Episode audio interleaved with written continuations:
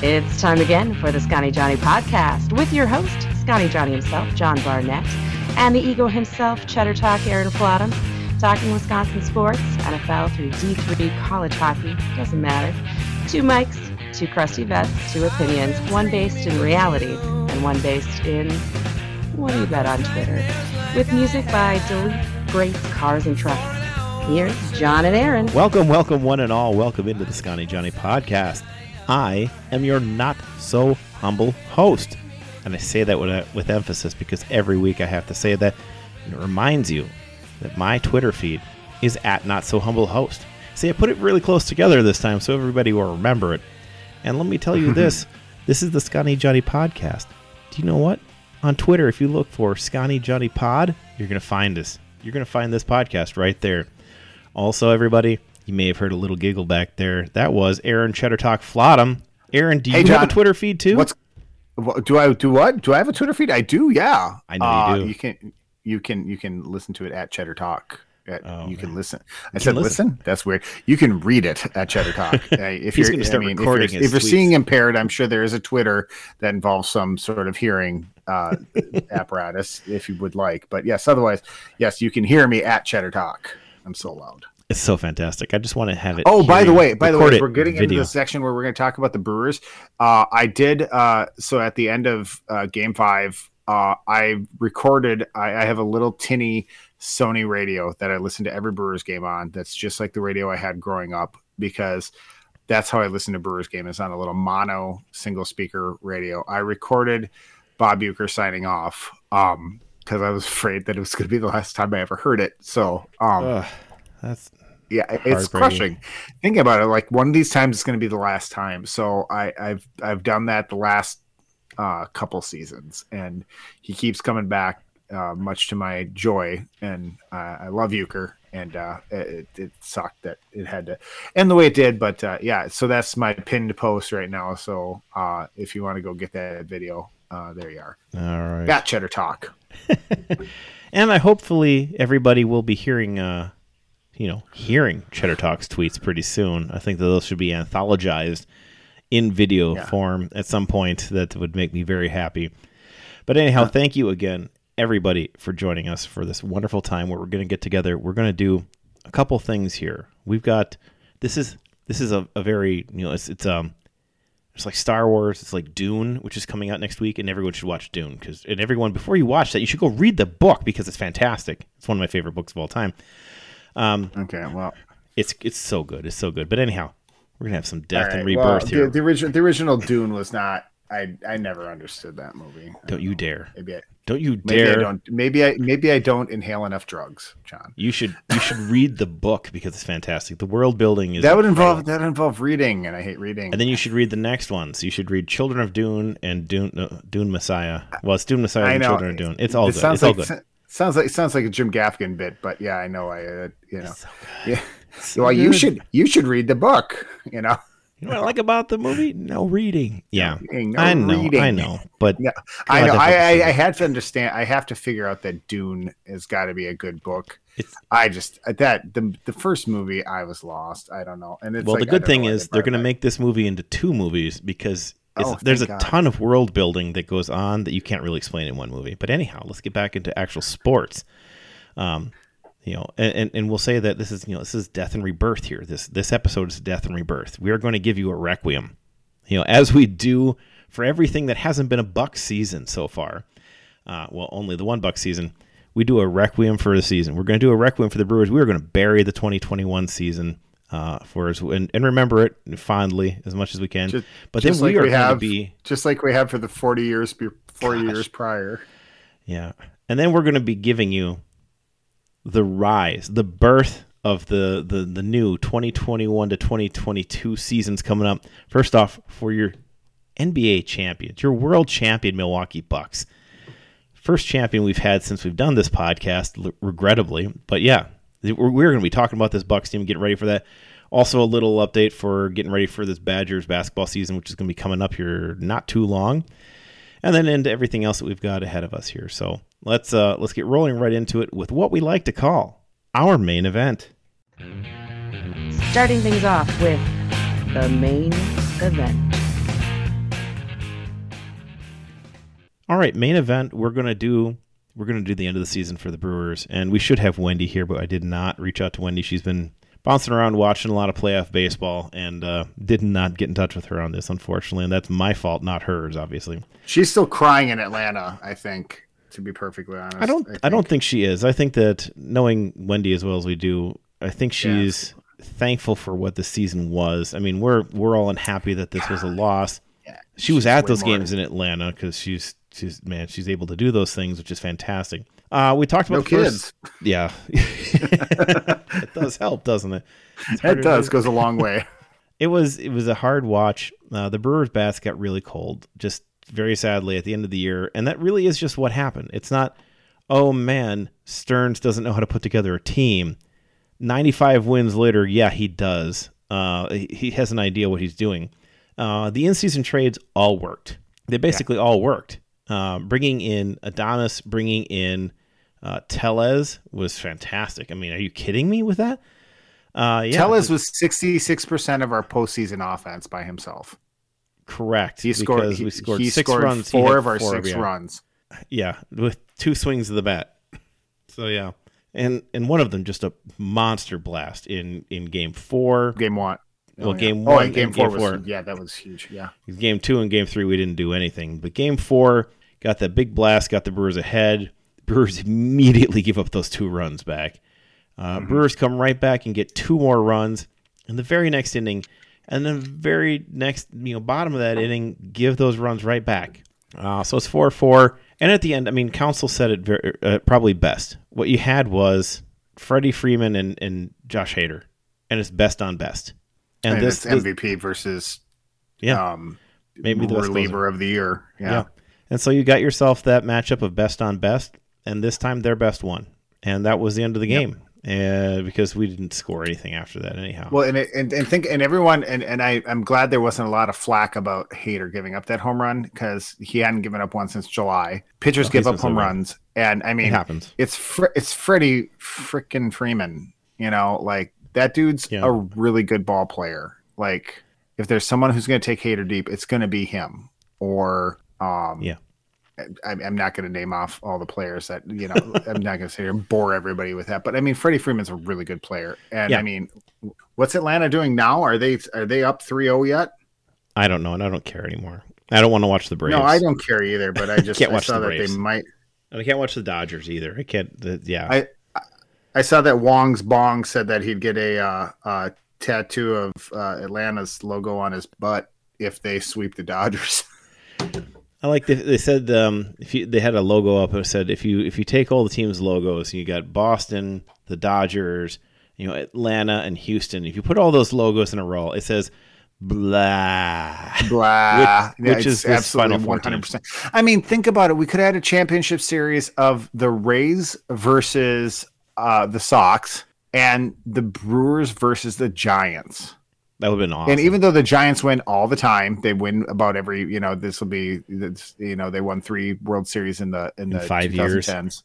Yeah, yeah, in five years with MadBum and um, company. Mm-hmm. Um, I mean, how much more exciting would that have been? I mean, just four teams that you know, three teams that usually aren't there, and the Giants who w- weren't supposed to be this good. Instead, now we have the same cast of characters that we have every postseason, and now nobody cares outside of those markets. And baseball, once again, is not building its sport. They are not building their sport. They are instead now centralizing it all to the largest markets, and and they couldn't be happier because they're making a a, yeah. a a, butt ton of money off of it.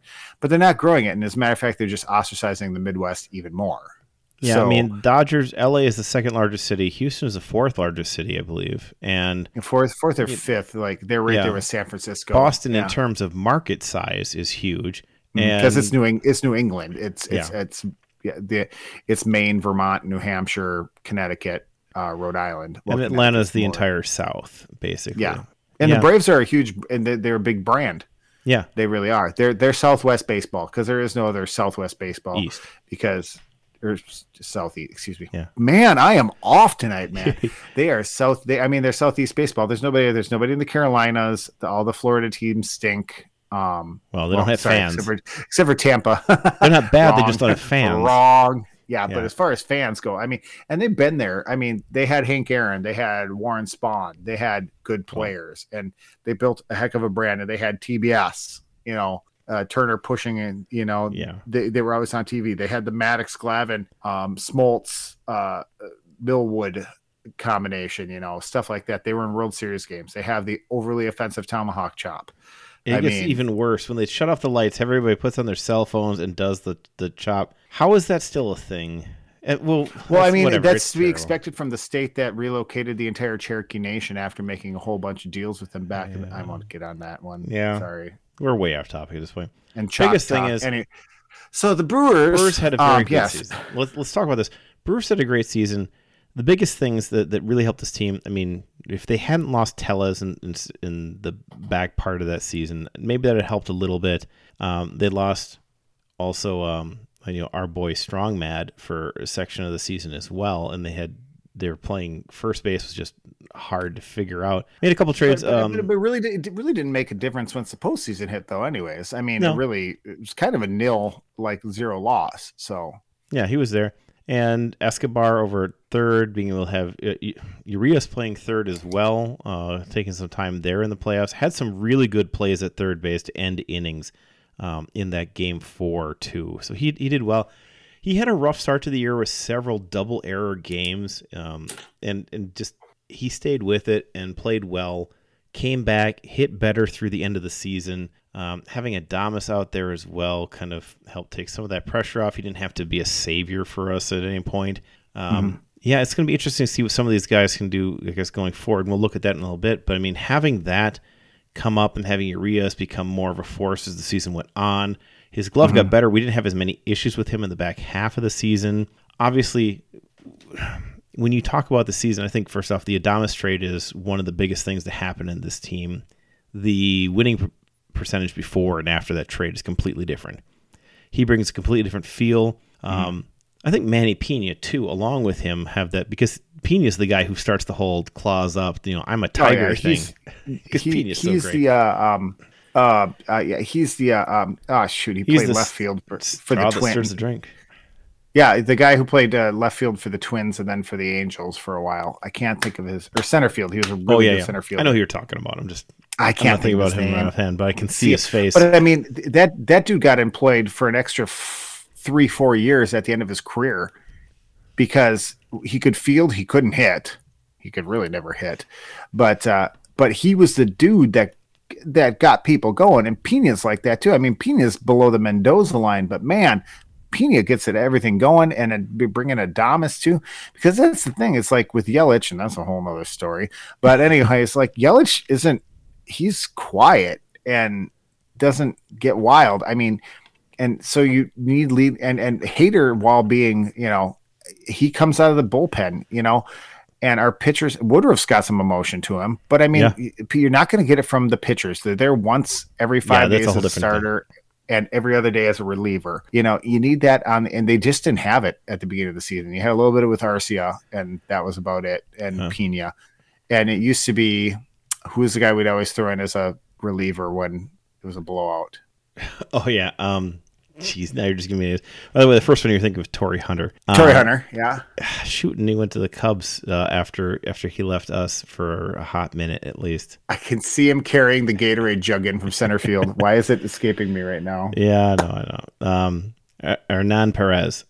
Hernan Perez, good job, good pull, John. But like, I had to get a yeah, when he left, when he left, he was in that role. Like that was that was he was that dude. And but I mean, he was also a backup too. So to have your starting shortstop be the lifeblood, and him and Kolten Wong, it, the relationship he's got with him and Eduardo Escobar and Pena and Urias. I mean, Urias kind of came out of a shell at the end of the season too. There, like personality wise, and like they. s- They get along, you know, and it's it's it's it's it's a good combo, and it's it's going to be interesting to see who they keep and who they let go this Yeah. year. So It'll yeah. It'll, it'll be a strange thing to look at here. Fun thing I always remember is the, in Minnesota when they talk about Torii Hunter, they remember there is no I in Torii Hunter, or there is no me in Torii Hunter, but there are two eyes. two eyes, Two yes. eyes.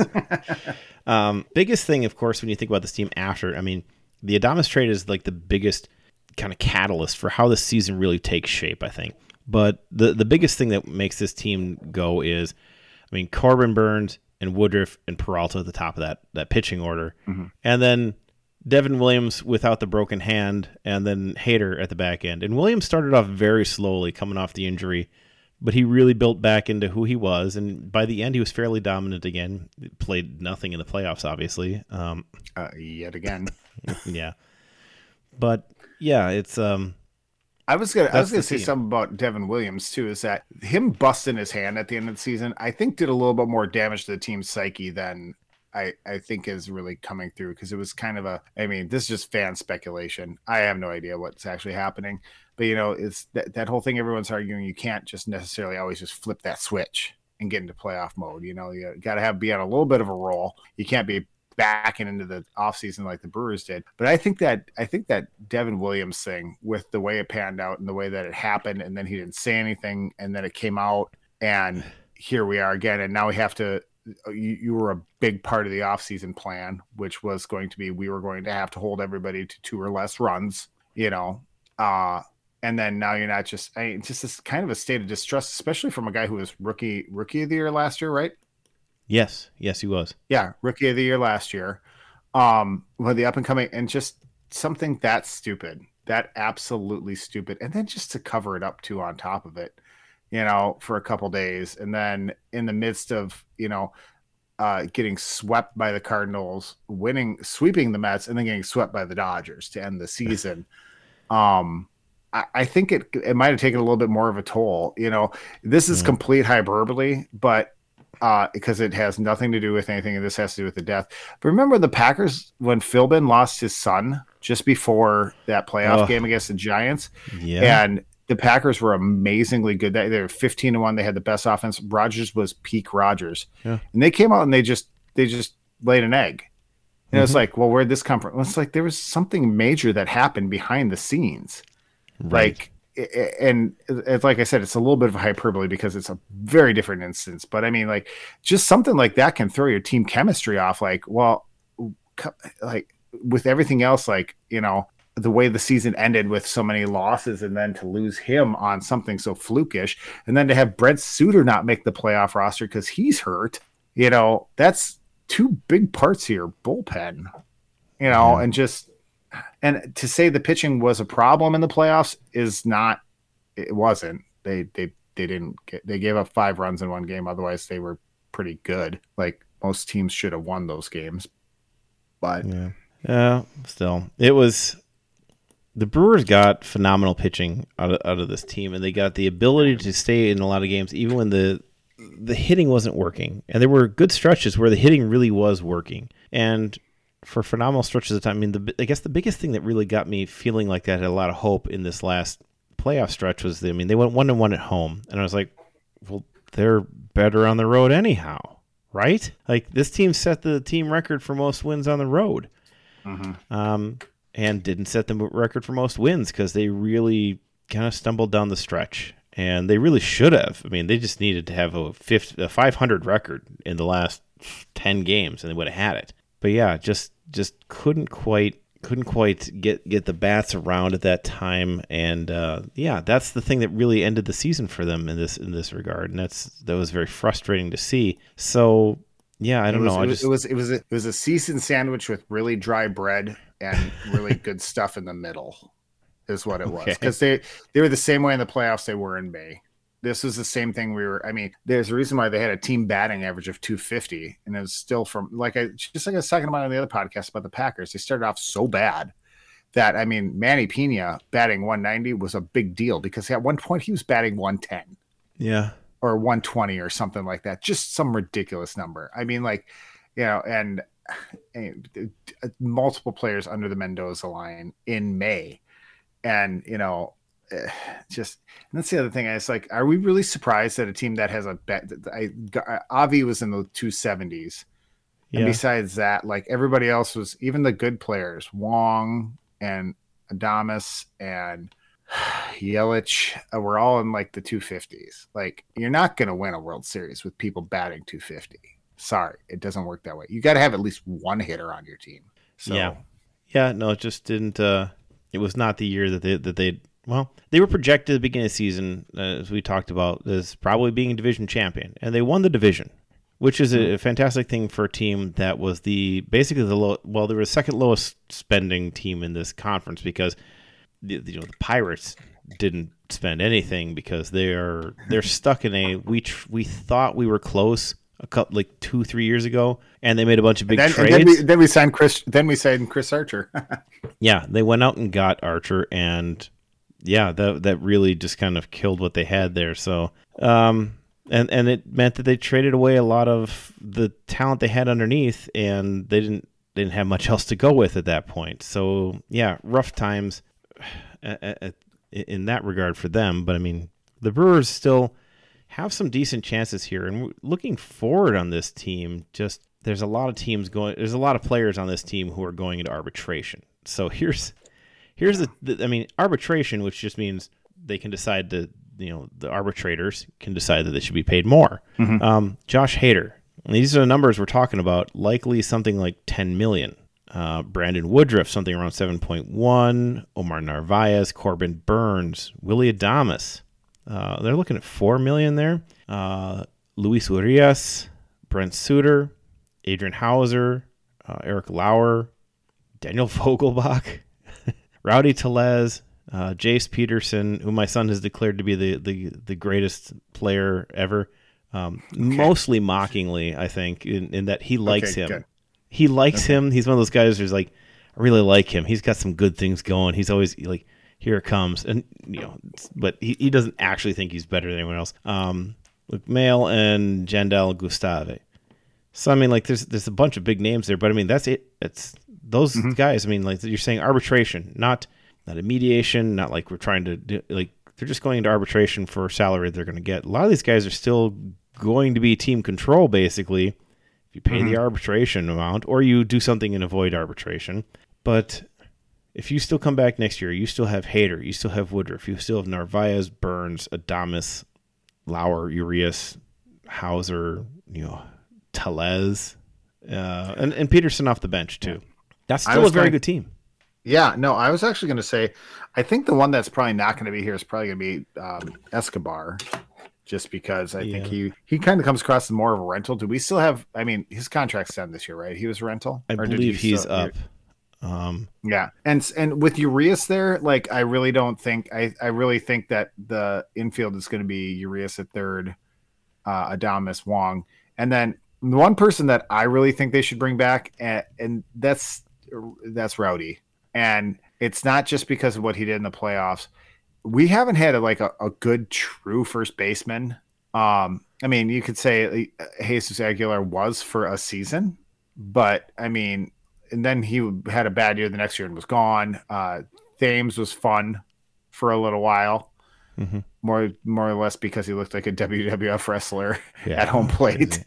Sorry, WWE. WWE Yes. now, yep. It's only it's only been that for 30 years now, Aaron. Get it together. Um, but uh, um, but yeah, so uh, I, I, I Rowdy Tellez is a true first baseman.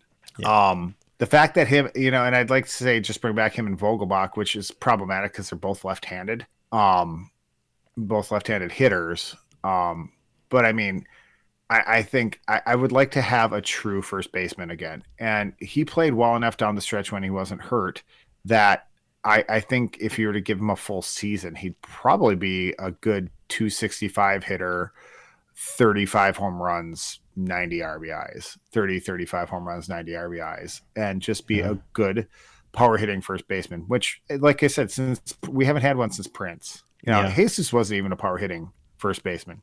He was a good hitting first baseman, but Yeah. he wasn't a power hitting first baseman, you know. And Thames, when he or Thames, when he get a hold of it, Yeah. was, but you Could know, be. he was also he was also problematic. And uh, but he had yeah, his so moments. I'd like to see Tellez back. I really would. I, and yes, just defensively, uh, offensively, uh, the fact that he's uh, the white Bobby Portis who plays for the Brewers. um, you know, if they would have won that series, he probably would be pushing Bobby Portis for because people are more hungry for a Brewers World Series than they were for a Bucks championship. Um, yeah. But uh, yeah, he's uh, yeah, he would have been right there with Bobby Portis. They, he he probably already has T-shirts that say "Rowdy, Rowdy, Rowdy" on them. So, but, that, that might be entirely true. And also too, so the other couple things, I hate Joc Pederson. He is the biggest brewer killer of them all. Yeah. I hate you, Joc. I hate you, Joc. I hate you, Joc. Uh, not really, but just baseball fan wise. And then Stearns getting shot. It looks like Stearns got denied being able. To, uh, they denied uh, the Mets to talk to Stearns. Uh, Attanasio denied that. So I don't think he's moving. But that was also an offseason move that could have happened against the Brewers. Was uh, sober David Stearns uh, going to the bats. So. All right. All right. So that is effectively the end of our Brewers coverage for this year. We'll come back once they start getting back in spring training, see how they do. I guess the other thing that'll be interesting to watch going forward is, man, what's going to happen with Keston Hiura? He's going to be an Oof. interesting thing to see what, what goes on there with Kolten Wong coming back and what are you going to do with him? Uh, they got control I mean, of him for a little bit, so we'll see what they do. Right, and we already said too. It was funny that Keston Hiura was still up on all the banners around the stadium at, throughout the whole season too. Um, yeah, and like I just said, like Eduardo Escobar, you can let him go even though he was a nice piece. Um, but I mean, yeah, and that's because yeah, where are you going to put Keston Hiura? Yeah, where we'll see. he can't he can't play third, he can't play shortstop, he can play second and first, and that's it. All right, so let's get right into talking about the NBA champion, Milwaukee Bucks. Yo, Milwaukee Bucks. It's gonna be fantastic. Um, we talked a little bit about the the whatever team day. Uh, the, one of the best things is everybody counting down to like um, uh, Marizan and some of the other guys we follow who do a lot of Bucks talk. The, the idea that the Bucks are going to get their rings in front of the Nets.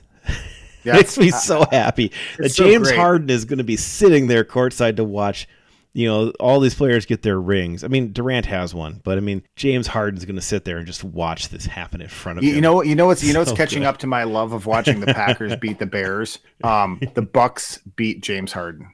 It's yeah. getting there. Oh, I'm on it's top. Like, I'm, I'm yeah, all for it. It's, yeah, all the time. It's going to be good. That's a very, I mean, that's a rough opening game. Uh, we'll say that the Bucks are favored right now. The money line is uh, minus uh, one fifteen on the Bucks. So I mean, that's not. I mean, the spread is one point. Uh, NBA spreads are crazy. You should be betting money line, not spreads, in an NBA game. I think, but that's just me. Uh, yeah, that's gonna be interesting one. I got the Bucks winning it, but that's just you know that kind of atmosphere, that kind of start. That's gonna be an interesting thing here. Bobby Portis is listed as out though. That's concerning. Kyrie Irving listed as out, uh, and this would be a game in Milwaukee, so he's allowed to play He's not allowed to that's, play in the city of New York, which is going to be a, an interesting thing too. That's I, I, I said it all last year too, John. You know when you have uh, the king of the whiners in James, well, the the king of the the the the burner Twitter accounts, just soft skinned, can't take criticism, sheltered, spoiled AA AAU basketball players and Kevin Durant, leading a band of misfits that include uh, flat earther Kyrie Irving and perpetually whining James Harden, king of the flop. And then you bring in Blake Griffin. and, and, you put and all the other pieces you put them all on one team i said it's it's just a matter of time before they explode and the fact that kevin durant kevin durant still best basketball player on the planet. I say that knowing full well that Giannis is our guy. Uh, Kevin Durant is ridiculous. I, I saw him with my own eyes a couple times last year, and he does things Giannis can't do. Giannis does things he can't do too, but uh, Kevin Durant can uh, until he until Giannis scored the fifty burger in the finals. Uh, I, I, I bumped him right up to Kevin Durant after that, but uh, um, so Kevin Durant carried them to where they got to against the Bucks. Uh, James Harden was hurt, Kyrie Irving, whatever, and so uh, Kyrie, Kyrie was hurt too, I think. But either way, so yeah. when this whole thing came out that Kyrie Irving, because Kyrie Irving's the most selfish player in the league, like he doesn't give oh, yeah. a rip about anybody except for himself and he's doing this and like if you ever if you've watched any of his press conferences like mm-hmm. he, he he doesn't even have he's not even trying to put up like anti-vax or uh, false evidence or any real evidence for that matter um he's just doing this to do this yeah and, he's just weird which and he's the one with kevin durant that convinced harden harden to come there Um, Yeah. Harden's a nut job on top of it.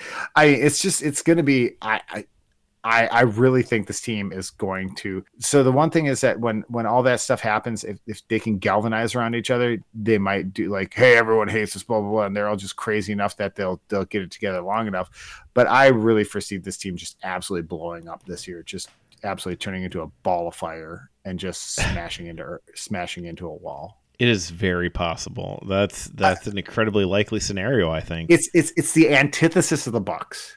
The Bucks Right. are run. The Bucks are led by a likable coach, a good owner, and a, a, a front man who puts family before everything else.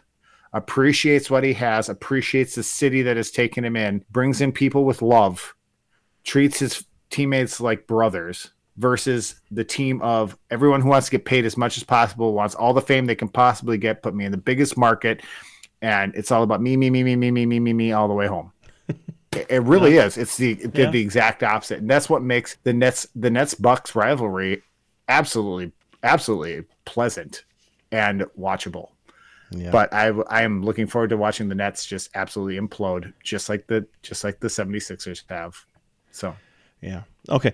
sorry. So I mean, in terms of this this season, essentially it's very similar to last year. Brook Lopez still listed as the starter uh, at Mm-hmm. center, obviously, and Bobby Portis is going to come in and give them some time. I love this. Listed third on the depth chart on ESPN at center is Giannis Antetokounmpo, uh, Nice. and then oh man, let's do this. Sandro Mamukelashvili. That was pretty good. I think I nailed that. Uh, he's the the fourth center. so, uh, but yeah, I mean, we're still talking about Jrue Holiday, Donte DiVincenzo, uh, Khris Middleton, Giannis Antetokounmpo, and Brook Lopez as the starters here, and we got George Hill coming in at either point or shooting guard, depending on situations. Um, the big ad really is saying Grayson Allen's your backup shooting guard, and will be the starter until DiVincenzo is really healthy enough to play, possibly. Right? right. I have and obvious, feelings. and obviously, obviously, the Bucks have found him promising because they just gave him a two-year, twenty million dollar extension before the season even started. I'll say that I have mixed feelings on on Grayson Allen, and I know you're not mixed feelings on Grayson Allen. Um, I used to hate him. Now I love him. He's part of the Bucks. Get over it. I'm not rooting against him. I'm rooting for him. He's not going to Yeah. be my favorite player. It's kind of like when um, when Braun got caught that whole second time and realized how much he'd been lying to everybody. It's like, yeah, I'm still rooting for him to do great, and I hope he's fantastic. He's not my favorite player, and I'm not wearing his jersey. I just not. That's that's where I was, and that's where I am. And I, I mean, I'll be full disclosure, Aaron. Full disclosure, because it doesn't require any full disclosure. But I mean, it's Yeah. just. I will tell you that I own one Bucks jersey. Uh huh. It is my own name on the back and my number. So, so Barnett fifty-two, right? 54. Fifty-four. That's Yeah. right. You're fifty-four. I have I have Sorry. Ever since you changed your your uh, Twitter handle, I forget what your number was. yeah, I have I have just How's that from memory? knows again, full disclosure everybody. Um I wear I have I buy jerseys for my favorite teams and I put Barnett 54 on them. I have a Bruins, a Boston Bruins jersey, Barnett 54. I have um let's see a Bucks jersey, I have a Packer jersey, I have a Brewer jersey, I have a what are the other ones? I have a, a Badger football jersey. I have a I have a Badger hockey sweater, but there's no number on it. They don't sell them with the numbers on. I'd have to go pay somebody to add numbers to it. You can't Wh- buy them what- with the number added. But anyhow, What what number? What number was Barn Nick Barnett for the Packers? He was 56. 50 56. yeah, just you almost you almost got like a really good deal there because you could have Right. probably bought a whole bunch of 54 if he was number 54 you could have bought all those clearance But I already owned the 54 Barnett jersey before he was ever drafted. It's, yeah, it is what it is. Uh, so my feeling basically with Yeah. Grayson Allen is I, I hope he does great. I hope he does stops kicking Mm-hmm. people in the nuts. Um, I just I don't want him I to don't be think dirty. he's done that since he left Duke and that's Krzyzewski's fault. uh, no. I Um, love Duke How much do you think we're going to see from Jordan Nwora? That's the one. He's going to be an interesting piece. A, a lot of people are very excited about him and the athleticism he can bring to this team. He's definitely not cracking a top five on this team. He's not going to be the first guy off this bench. He's looking at coming in at the uh, the small forward, and, and, you know he's going to be resting ESPN somehow has Pat Connaughton listed as the, the backup to Middleton. I guess mm-hmm. that, that that basically is if you're going with a small lineup, yes, maybe he's a second off the bench. But I think Nwora is going to be that guy coming in there in that position more likely than not. It's an interesting setup. He, he's a younger guy. He's going to be interesting to see what he does here. What you're looking for with this Bucks team is, I mean, they're a championship level team, and you look to see what did they do to stay there. Mm-hmm. And the thing they did to stay there is they brought in Grayson Allen, right? And you know maybe somebody like Nwora gets better. Maybe somebody like mm-hmm. DiVincenzo gets better. Maybe Grayson Allen kicks DiVincenzo out of there entirely, and DiVincenzo gets mm-hmm. traded midseason. Well, and and here's what I was gonna say before you even move on any further than that. The the Bucks yeah. are doing a really good job of making sure that they're going to stay relevant in the international markets. Because with Nwora being Nigerian born, um, I thought of this one during the offseason too. Giannis being Greek and bringing in that Europe market, uh, huge. Along know, with Thanasis, obviously, and yeah, well, and Thanasis is on the team too as well. Um, and now uh, Nwora, he's uh, he's Nigerian, and then uh, who else did we have here? Uh, uh, Mamukelashvili. Yeah, some yeah, that name that you butchered earlier. I, I nailed mean, it. I nailed it. By the way, Mamuk Mamukelashvili. They're doing a heck of a job of being a very international team, and yeah. uh, and then and then Brook Lopez is he comes from and then a white from, guy uh, from the south who kicks people in the nuts. He, he, he Brook Lopez comes from the the collar the, the colony of pop collar poppers. I had to work on that one the whole way through, you know. But he gets that. No, I love Brook Lopez. Him.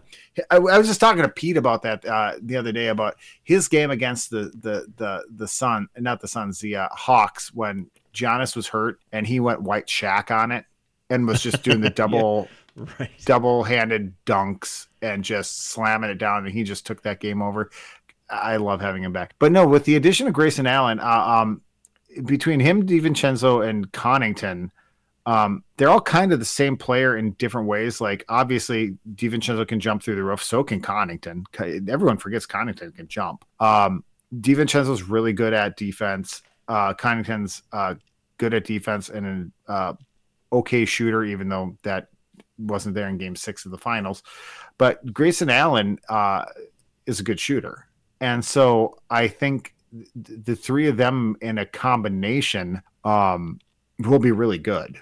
Uh, I think it, it, they can all be played situationally too. So, like uh, the one thing that, that that was talked about throughout the playoffs was who's going to guard. You know, like uh, Trae Young, who was going to that would have been DiVincenzo, I think, if I remember correctly, what they were talking about uh, yeah, during the finals. That that would have been him, but since he was out, they couldn't, and so they had to use different combinations. And uh, yeah, I, I really like the addition of Grayson Allen. Uh, bringing George Hill back too, I'm really okay with that. George Hill's got a, a very good presence about him. Yeah, uh, yeah. O- I mean, it's just it's so deep. Like you're asking about like Nora, where's he going to be on this team? He's already buried nine deep. That's good, you know, because here we are again. Because we remember we went out and got Jrue Holiday because we needed that playoff lineup. We needed the big three, you know, because two years ago, three years ago, we were super deep, but we didn't have that playoff lineup. Now we have that playoff lineup. Right. And once you win that championship, now you can start keeping some veterans around that just want to hang around for a chance at a championship, a la Bobby Portis sticking around and not going making a whole bunch of money anywhere else. You know, so um yeah, no, this team is I we lost Tucker and who else did we lose? Did we lose anybody else? Uh, not really. No, like I mean, sorry about putting you on the spot on that. But question, they, I mean, like I, they brought back basically all the initial starters from last year. We brought in Tucker to replace DiVincenzo and to play that spot and to get the defense. But I mean, I mean, I mean Pete's back. out there right now going, "You're an idiot. You forgot about." And I mean, I mean, well, if there's the anybody, major, it's. Uh, I mean, it's the top five plus Portis plus Connaughton plus. I mean, hmm. added you know George Hill at this point and Nwora those are mm-hmm. guys mm-hmm. that have been all brought back at this point, and then add in Grayson Allen, and we lost PJ Tucker. But I mean, that's where the, where the trade off is, as you say at that point. Mm-hmm. So yeah, yeah, and and honestly, you know, it's, it's, like we talked about during the pregame too, with you know, PJ Tucker. He brought that bulldog mentality to the defense, and that's cool and all. Uh, uh, the defense was good. I, I, I'll take the outside shooter, and what PJ ended up making wasn't going to work for this team anyways. Good for him, and uh, PJ's an older player too, and and I wish him the best on the next team, and I hope he has continued success. You know, I really do. He did a lot for this team while he was here, but he wasn't a scorer. What we need is scorers, and um, it, eh, eh, you know, this team plays it, it has their superstar is a hard nosed defensive player so yes, he was a bulldog, but you know what? We'll figure it out. And I, I'd much prefer getting a somewhat established shooter in Grayson Allen, and then just the other pieces around it too. Like I said, getting George Hill back, that's solid. You know, so um, there you go. All right. I still think this. I mean, there's no chance the Bucks don't win the, the division, right? Do you see any chance that that doesn't happen? I mean, are, the Pacers get any better? Uh, I don't see it. If they no, did, I don't I mean, see anything about it that would make me think there's just any chance of that. So, oh, we lost Bryn Forbes. Oh no! Oh, crush my heart. Oh man, that guy showed up and shot every fifth game. Um, I'm shocked. So I mean, Chicago. what's what's funny is what's funny is I talked to Pete about it, and like during the regular season, he's like, "Yeah, shooters got to shoot. Shooters got to shoot." And then the playoffs, he finally went, "Yeah, he can stop shooting at any point now because he he's no longer a shooter." Eventually, he stopped being a shooter and he's just yeah. some guy who throws the ball at the hoop a lot. And, yeah, he stopped being a he stopped being a shooter and started being a bricklayer. Yeah. was part of the problem. I mean, we got Cleveland, Detroit, Indiana, and Chicago. Not a single one of those teams particularly worries me if I'm the Bucks. You say I'm going to have an automatic playoff bid, and I'm going to get ready to come back at it again. Um, oh, hey, John, I got to correct myself. We straight up basically traded uh, uh, Jeff Teague for. Um, well, to George get Chris. Oh, George Hill. Yeah, yeah, yeah. Yeah, I'm not worried Sorry, about that. That's that's fine too. Yep.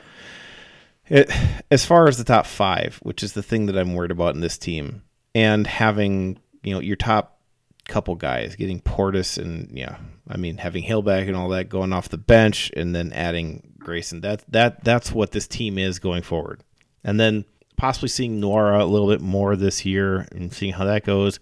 Yeah, it'd be interesting. We'll see how long they let DiVincenzo go with that leash because, like we really talked about too much, but I mean, a two-year agreement, a twenty million dollar extension for Grayson Allen before he plays a game for the Bucks. I mean, right. not immediately on the trade, but well, I said he must have, he must have been doing something in the preseason here. Like we say, we don't pay attention to the regular season in the NBA. Really, don't pay attention we, to the preseason. Um, I'll watch it, but, but I mean, yeah, it's not.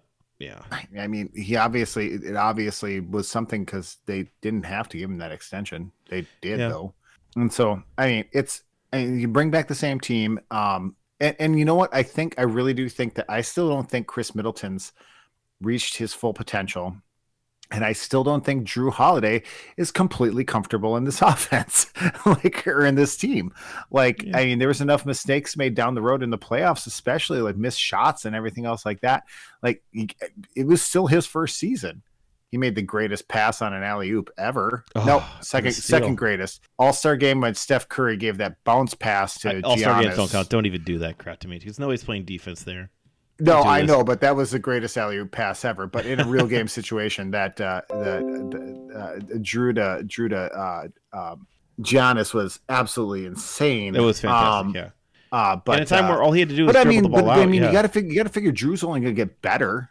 Yep. With another season, like and then Khris, I mean, I don't think Middleton is fully peaked yet. Like, I think he can still be better because there's games where he did take over. There are games where he went Kobe on it and just like absolutely was just Black Mamba draining everything. Yeah. You know, complete hyperbole. Um, yeah, but yeah, yes, um, but just just wear number eight.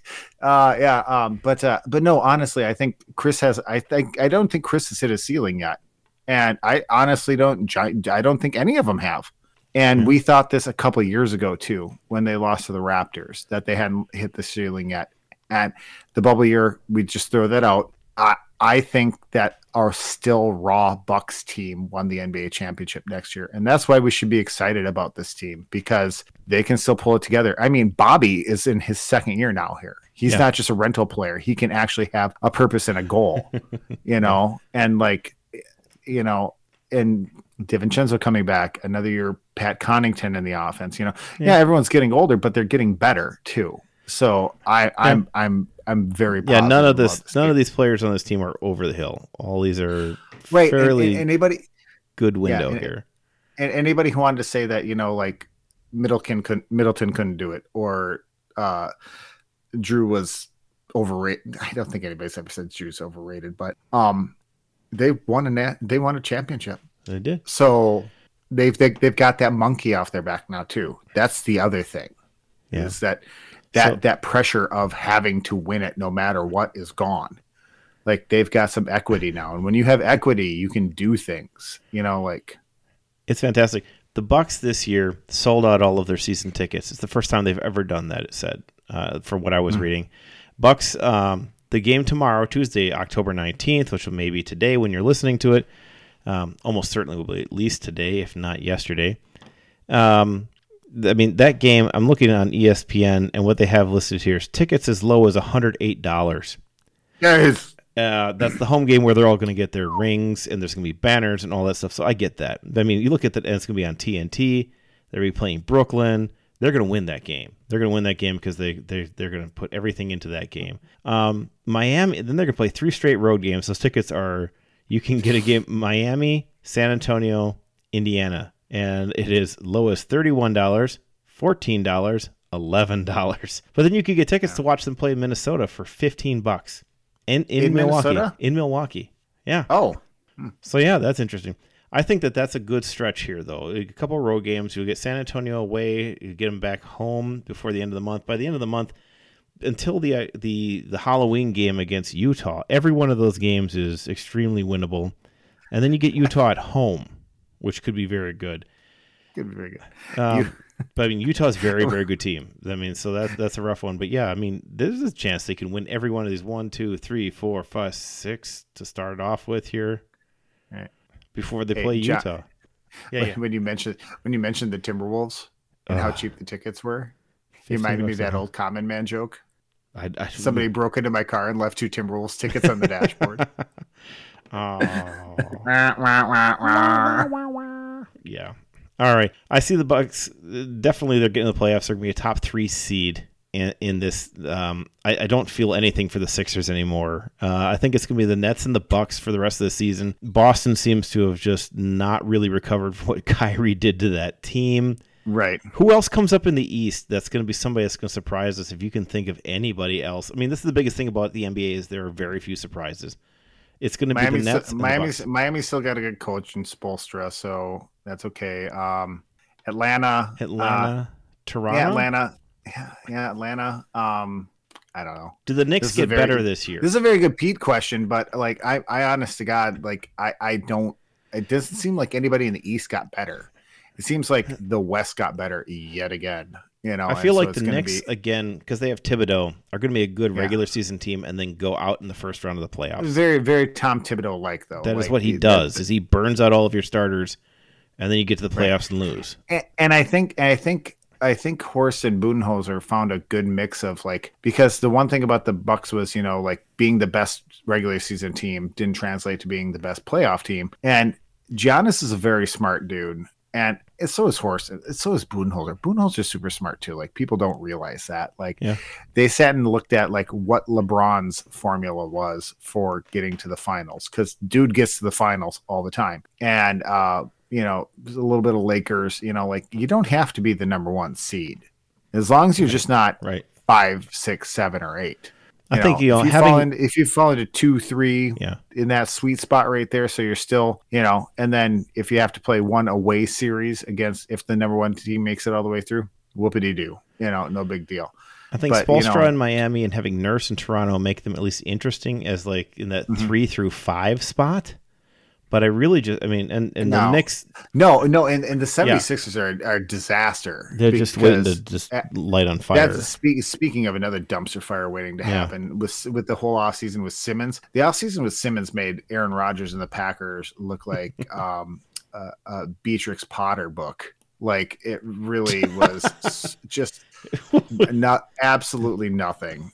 Look up Beatrix Potter. no, yeah, you should. Uh, it's fun. Yeah, you'll understand it then. But I mean, like he didn't he didn't uh, he absolutely was like, "I'm never coming back to this. This team's trash." I mean, I don't know which I don't know which situation. So the two the two biggest obstacles in the East are the 76ers and the Nets. The We're in the same division. The, the the the Nets have me me me Kyrie Irving Yeah, who can't play home games. who can't play home games and is Yeah. Already a dumpster fire and is just trying to get the rest of the team lit up too. And then uh and then at some point Kevin Durant's probably going to have a mental breakdown. Um Atlanta's And- got a good team who had to fire their coach Yeah. mid-season last year and then came on strong. They're in a Yeah. division with uh, you know the Magic, the Wizards, and the Hornets, and the and the Wizards are worse. They're worse than Mhm. they were. They've lost the. I mean, they had, um, ah, what do you think was name? I mean, they had they had some stuff there. They've traded all of it away. They've lost every single thing from that team from like three years I'm ago, except for Bradley I'm not going to division I'm not going to division. I'm just going to go straight conference on this one. I think it's only like- Hawks, Nets, the Hawks and the Bucks. The Hawks will be interesting. He, he's he's a fun player. Um, the 76ers are going to blow up. The the Nets are going to blow up. Boston might cobble together a team. I, the Bucks are basically set in the driver's seat to be like the Patriots in the NFC West via you know prime Tom Brady. Right now, it's where it's just like, uh, all right, well, It's a we're weak gonna make the division, Super, yeah. we're going to make the Super Bowl every year because, or we're going to make the playoffs every year with a, a 13 and three record because the Jets, Dolphins, and So I think if you're going tiers, it's say like Hawks, Bucks, Nets in that first tier. And if you want to take a second tier, I'm going to say Miami, the Celtics, and the Knicks. And that gets you six teams that I think are definitely going to make this playoff. And then you start saying like the Sixers, Raptors, and Magic and Pacers in that next group. And I'm going to tell you that I don't think that Cleveland, Detroit, uh, Washington, or, or Charlotte have any chance at all in this group. But I mean, it's going to be the top three teams that are going to get through and going to do something in this playoffs because the NBA is the most predictable league of any league because you know who has players and you know who doesn't, and there's only five of them. well, if you listen to the early part of this podcast, apparently Major League Baseball is super predictable too because the four same four teams keep making the uh, uh, championship series. But I mean, anyhow. to a certain degree, that's that's true. but I mean, like teams like Tampa and Milwaukee can sneak through, and there's some. There's usually like there's one team that surprises you and can play 162 games really well. Mhm. Um, but I mean, like in the NBA, we know that those those three teams I just named. I mean, they're going to make the playoffs. They're going to be in the the final four in the East. And I don't know who the fourth will be, but next Nets, Bucks, Hawks are going to be the final four. I'm Hey, calling it hey, now. John. Yeah. John. You know how I know I've reached Valhalla How? because for the longest time, I, I mentioned this to one of my coworkers today. I call it fan hibernation, or uh, and that's where you're a fan of a team. That was me with the Brewers through the early 2000s, late 90s. Like I went into fan hibernation. It's not bandwagon, but when your team's losing 100 games a year, you you you you listen to Uecker, you look at the stat sheets every once in a while, you're like, eh, great. Richie Sexson hit another home run, whatever. Great. and so and so it was the same way with the Bucks for a long time with me. Um any Timberwolves fan up in Minnesota will know exactly what I'm talking about because it's been their entire existence. But like, um, but with the Bucks, it was just like I was a big fan when I was a kid, and we used to have a program at our library where if you read enough books in the summer, you would earn a ticket to a Bucks game. and uh, Dad would take me down. Dad hated basketball, but I would go watch Dale Ellis shoot threes. You know, like I loved it at the old Bradley Center, and so we I'd make at least two or three Bucks games a year as a kid right. when I was really young, and the Bucks were still somewhat relevant. You know, then it wasn't the '80s Bucks with Brickowski that were actually without the Celtics might have been something, but um, Frank Brickowski. but I uh, I uh, definitely you know I remember the Jack Sikma Dale Ellis Bucks, and I remember watching Jordan play in a basketball game at Bradley Center against the Bucks, right? And I was a Bucks fan because I was I was I was in eighth grade. I'm a f- sports fan. It's just oozing out of my pores, right? Well, then the, you know there wasn't a whole lot to cheer about with the Bucks for the longest time, so I kind of went into fan hibernation. Plus, I was up in Duluth, Minnesota, so you know, and and I wh- where was I going with this? I'm not really sure. You were talking about sports hibernation. Hmm. I fell asleep then, which is a, incredibly ironic. No, No, what was I? Oh, dang it! I just ah. train of thought just left me right there when I said Oh, Frank. Brickowski. It took me so Frank Brickowski power to pull leads everybody off off pace. Oh, so but, fine. but but yeah. So no. So back in those back back. Let's go back to those fandom uh, hibernation days. And so you just look at these other teams and you'd go, how do they make the playoffs every single year? They're so good. They're so. Hey, John, Yeah, we as Bucks fans, that's our we've team. arrived. We've done it. We We've did arrived. All We're right. here. Look at us. Look at us. After all those years, and, and Pete's the biggest one of the bunch too, because he never he never went into fa- he never went into hibernation. He he he bore that because he- that that's his team and he loved it. But uh, you know he, he didn't love it, but he he loved that team the He whole way loves the through. And it's like finally we're one of those teams where everyone's like, how on earth do they have someone so good? Just and got they're in the playoffs every year, and they're Yeah. always in contention. Mhm. Hey, that's that's that's that's all three of our teams, by the way. Yeah, So- right now. All right. Yeah. Hey, we're gonna cut through. I'm gonna go very quickly, if I can, through everything that we have in the portion of our show that we lovingly call our last call. Time to look around and get your bearings. It's time for the last call. Okay, last call. We'll start off. We've got some fantastic volleyball as the Badgers went to Michigan. They went to the state of Michigan. They beat Michigan State three games to none. Then they beat Michigan three games to none. against Michigan State, it was a uh, 25 20, 25 10, 25 18. 25 10, that's fantastic. Just killing in those second sets. Um, big plays, uh, Devyn Robinson getting 10 kills. Dana Rettke, of course, up there with nine. And Grace Loberg, who we've mentioned several times before, nine. Uh, Rettke with six blocks. Sydney Hilley with four. Uh, Julia Orzol, who I've been pr- mispronouncing it, is Orzal, but it's Orzal because she's Polish. The last letter is an L, an L, not an L, which is fantastic. Um, and I've been watching them, so I've heard them say it several times now. But uh, Lauren Barnes with 12 digs, uh, Sydney Haley, uh, Hilley with uh, 34 assists. That's insane. That is an insane number. Uh, the Michigan number. State leader is Celia Cullen, who got 18. That's just crazy. Um, yeah, and against Michigan, then they come in uh, and, and beat them again, three to nothing. Uh, get out blocked again, which is so weird. No, I'm sorry. Yeah, no, they did it again. This time, 11 to six. It's weird how many times they get out blocked in these games where they're clearly the better team. Uh, Orzol gets 14 kills in the game against Michigan. Uh, Rettke with 12, Gr- uh, Loberg with 9. Rettke gets 5 blocks, Orzol with 3. Orzol been fantastic in some of these things. Just an all around player getting around there. Lauren Barnes is one of the most incredible liberos I've ever seen. The the libero that you know out there. She's the one in the different jersey. If you if you ever watch it, Oh. that's what it's called. She's called a libero. I thought you were I thought you were bringing politics into the podcast for No. the first time. No, I don't do that. Um, but No. she had 13 digs in this one. Uh, again, just her dig numbers are incredible. She is so athletic and good. Um, it's incredible to watch. Go watch Dana Rettke and Lauren Barnes and Julia Orzol and and uh, ooh uh, Grace Loberg. Just it's been fantastic. They're so good. They are so good. Uh, top And, three and, team. and, and, as we learned last week, don't get your don't get your tickets off SeatGeek for uh, UW Badger uh, volleyball. It's way too expensive. Just go right to the UW site. They're seven and one on uh, October 22nd. They will be playing Ohio State, and uh, look for that. Go see how that goes. All right. Uh, in terms of staying with women's sports, women's hockey took uh, both games against Minnesota Duluth incredibly. Uh, the number seven ranked. Minnesota Wow. Duluth UMD Bulldogs. Um, Minnesota Duluth got off to a two nothing start here. Uh, they got two early goals from Anna Klein. Sarah Woznie- uh, Wozniewicz came right back with two goals of her own, and then they just kind of went back and forth. Uh, Nicole Lamantia uh, got one. Minnesota answered. Well, Duluth. Wheeler got one. Maddie Wheeler gets one. Minnesota Duluth answers. And then Casey O'Brien from Daryl Watts for the game winning goal. 16-23 in uh, left in the game.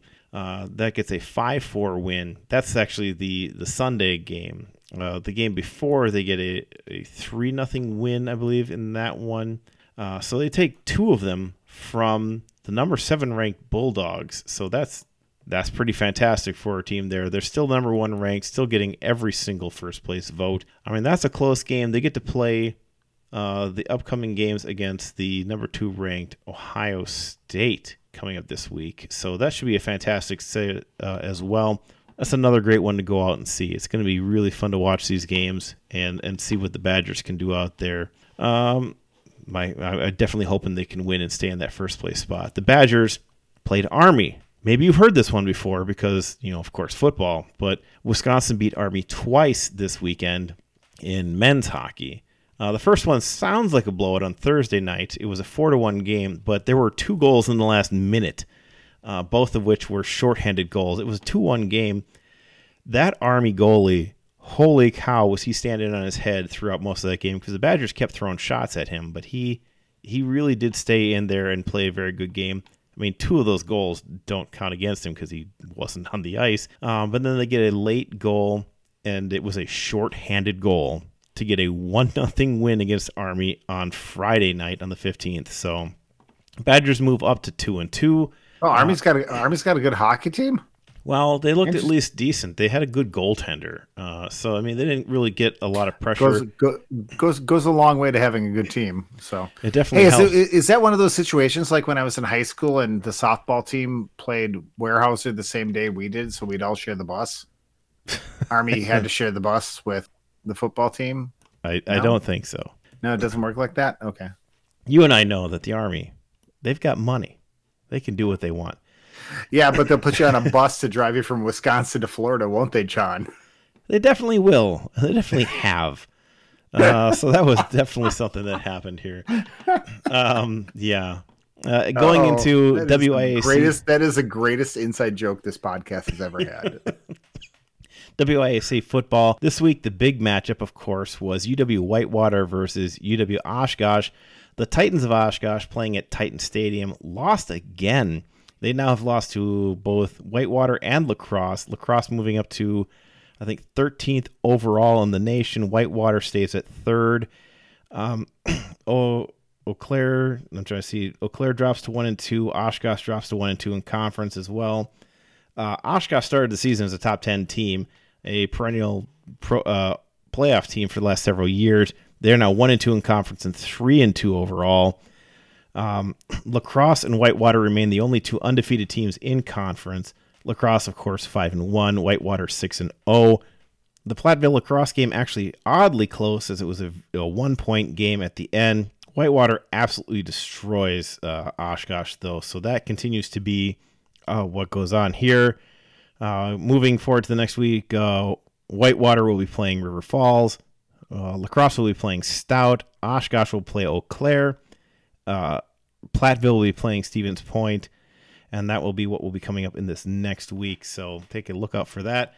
Uh, hey John, did you did you hear about the, that that Platteville La Crosse game? It was really close. Did you hear how odd it was at the end? No, I missed that. Uh, unfortunately. What? So so La Crosse was winning. What was it? The final score is 24-23, right?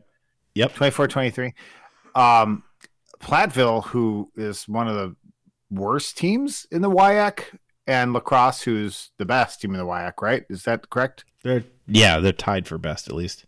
Okay, so Platteville had a chance to win the game, and they completed a ball down to the ten yard line with ten seconds left in the game with no timeouts. The quarterback ran up to the line, snapped the ball, and took a knee, and then started walking to the sideline. he brain farted and took a knee instead of oh, spiking no. the ball. And by the time they got it all wrapped around, it was four zeros across the board.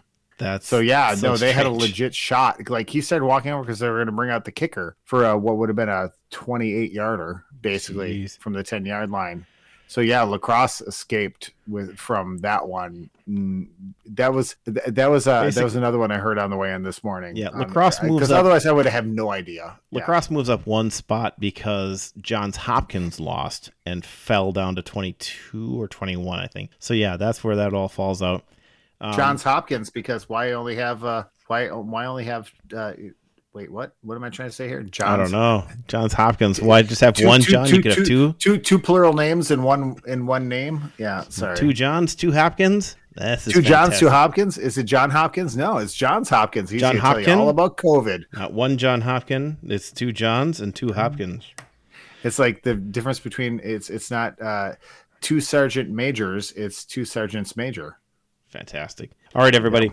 Thank you again for joining us for another wonderful week of Wisconsin Sports Talk. We, we put a lot out at here here in uh, two different podcasts this week. So make sure you listen to both. You got the one with the Packers and the, the Badgers, and this one here.